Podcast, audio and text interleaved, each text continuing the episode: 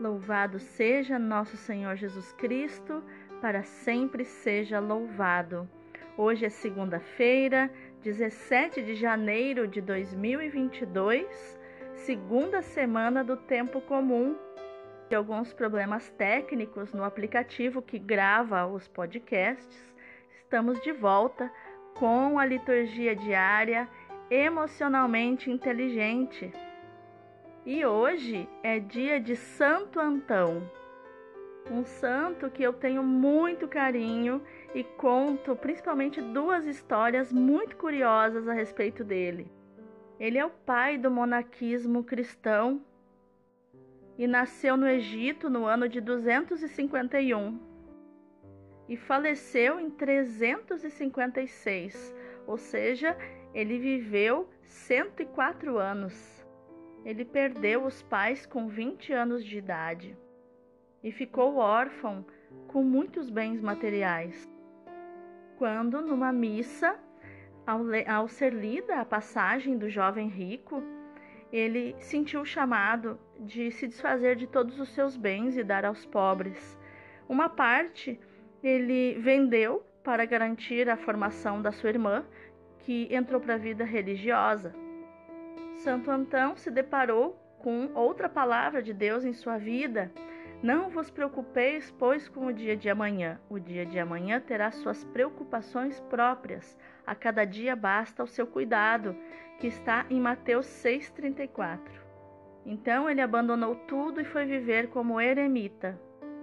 Foi aprender com os sábios cristãos a ler, a orar e a contemplar então ele sentiu chamado a viver sozinho, morando num cemitério. E as pessoas providenciavam comida e pão por cima dos muros que ele construiu para viver lá. Em pouco tempo, tanta gente queria viver como ele que naquele lugar surgiram os monges. E esse cemitério virou um lugar onde as pessoas frequentavam para se aconselhar com Antão e quando as pessoas chegavam e procuravam por ele, perguntando onde está Antão, os monges respondiam: Ande por aí e veja a pessoa mais alegre, mais sorridente e mais espontânea. Esse é Antão.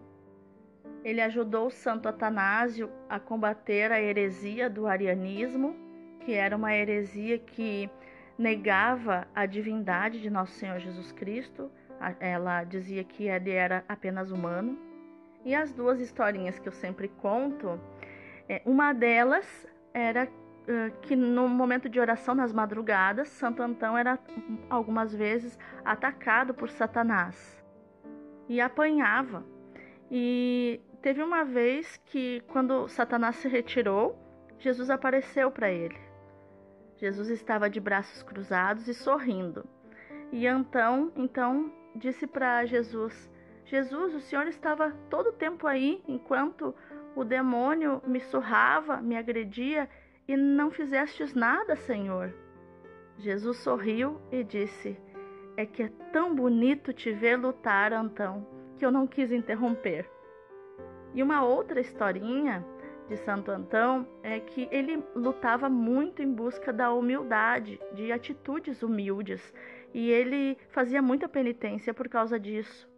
Até que um dia o demônio o visitou e disse: Então, eu essa é a minha última visita para você, porque você já é uma pessoa completamente humilde. A tua humildade é irresistível, então eu não tenho mais o que fazer aqui. E então, quando o demônio se virou para ir embora, Antão sorriu e dentro dele exclamou assim num suspiro: ah, consegui ser humilde.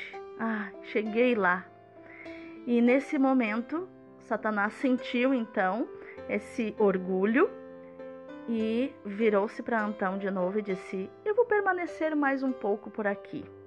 Né, por via das dúvidas, vou ficar mais um tempo por aqui.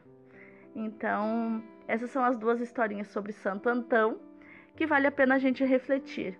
Uma é sobre lutar e outra sobre a humildade, que a humildade ela é uma virtude humilde. Ela, quando nós falamos que alcançamos a humildade, ela foge de nós. Santo Antão, rogai por nós. E agora vamos à liturgia de hoje. A primeira leitura é do livro de Samuel, do primeiro livro de Samuel, capítulo 15, versículos do 16 ao 23. Naqueles dias, Samuel disse a Saul: Basta, deixa-me dizer-te o que o Senhor me revelou esta noite. Saul disse: Fala. Então Samuel começou: Por menor que sejas aos teus próprios olhos, acaso não és o chefe das tribos de Israel? O Senhor ungiu-te rei sobre Israel e te enviou em expedição com a ordem de eliminar os Amalecitas, esses malfeitores, combatendo até que fossem exterminados. Por que não ouviste a voz do Senhor e te precipitaste sobre os despojos e fizeste o que desagrada ao Senhor? Saul respondeu a Samuel: Mas eu obedeci ao Senhor, realizei a expedição a que ele me enviou, trouxe Agag, rei de Amaleque, para cá e exterminei os Amalecitas.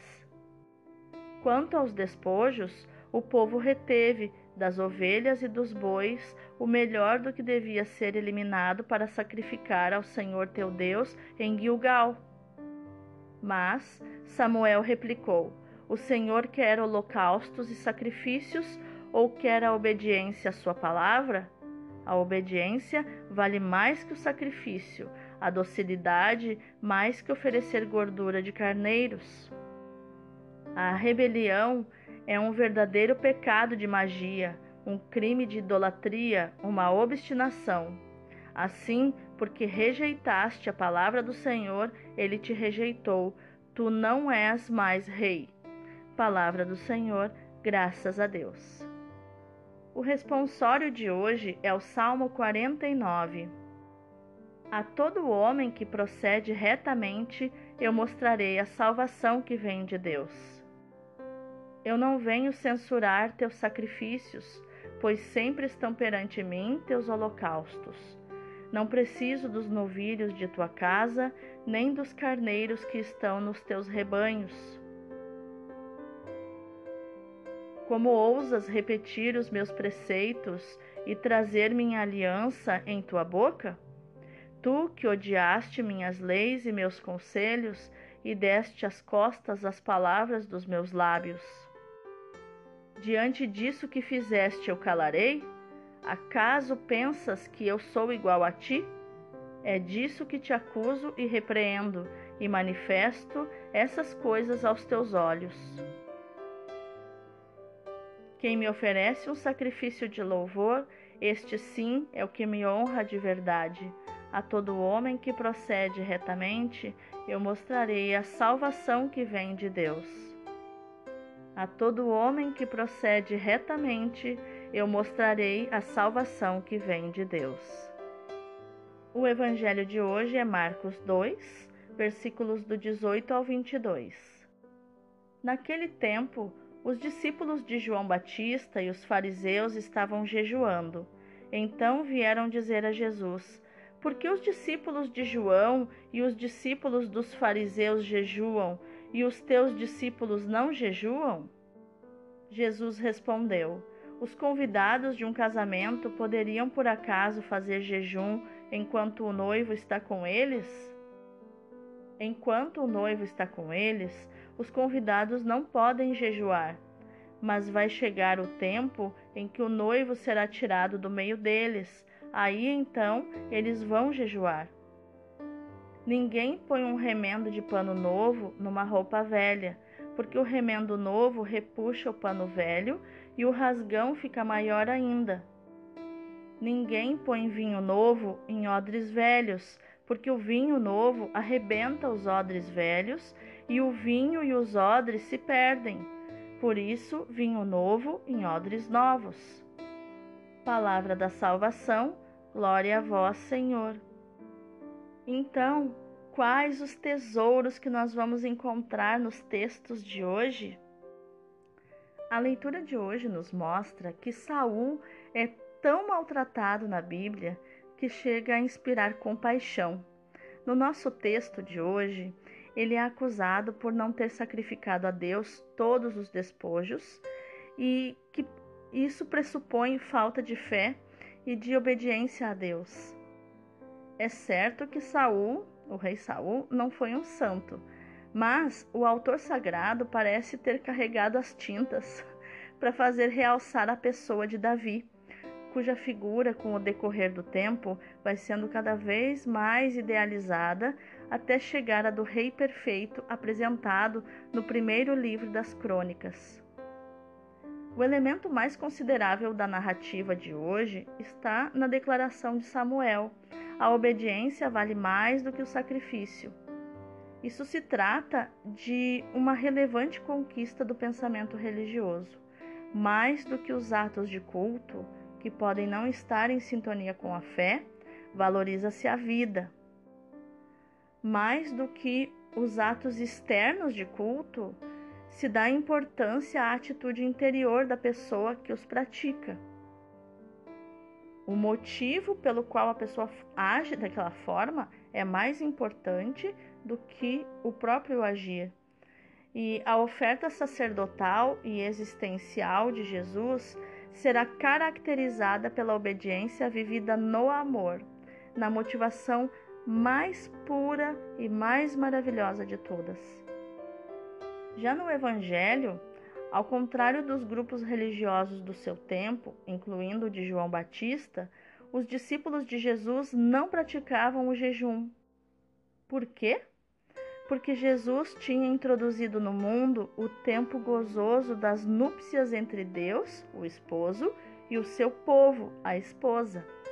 Havia chegado a plenitude dos tempos e não fazia sentido um sinal que indicaria luto, como o jejum. Além disso, não havia motivos para se precipitar nos acontecimentos. Viriam os tempos em que a adesão dos discípulos a Jesus haveria de lhes custar momentos muito difíceis, em que para fazer penitência não seria preciso estabelecer o jejum, porque o próprio sofrimento seria penitência. E Jesus sabia o que eles iriam passar. As palavras de Jesus sobre o pano novo em roupa velha e sobre o vinho novo em odres velhos nos convidam a compreender a novidade introduzida pelo Evangelho, confirmando a suspensão do sinal do jejum. Neste texto, Jesus também polemiza contra um ritualismo que, como todos os ritualismos, pretende planificar a própria salvação, esquecendo que ela é uma iniciativa absoluta de Deus. Eu vejo em muitas pregações as pessoas condenando as pessoas religiosas, né? Essa palavra religiosa, é, é o religioso, religiosa, é, significa exatamente esse ritualismo que eu estou falando, é o ritual pelo ritual, o ritual sendo colocado acima da pessoa, acima do ser humano, e isso não faz o menor sentido. Esse ritualismo, ele nada mais é do que uma busca pelo controle e pelo poder, onde eu quero me autossalvar pela lei e não pela graça. Jesus vem para inaugurar o tempo da graça. A obediência vale mais do que os sacrifícios. A nossa relação com Deus só é verdadeira quando é modulada pela obediência à Sua vontade. Podemos ser tentados a buscar segurança em interpretações arbitrárias da palavra de Deus ou formas de culto eh, dentro dos nossos interesses com rituais para buscar poder e não um relacionamento com Deus. Mas só existe uma única segurança, a nossa obediência ao Senhor, que para obedecer, é, a não ser é, como escravo, obrigado, mas para obedecer livremente, eu preciso de muita confiança. Obedecer a Deus significa estar de alma e coração atentos e disponíveis às inspirações do Espírito, preferindo essas inspirações ao nosso bom senso, né? trocar o nosso bom senso pelas inspirações do Espírito. E significa também a nossa disposição de trazer cada vez mais uma maior autenticidade nos momentos de culto, nos momentos em que cultuamos a Deus, para nós católicos, na Santa Missa, de modo que esse culto expresse e motive a nossa vida.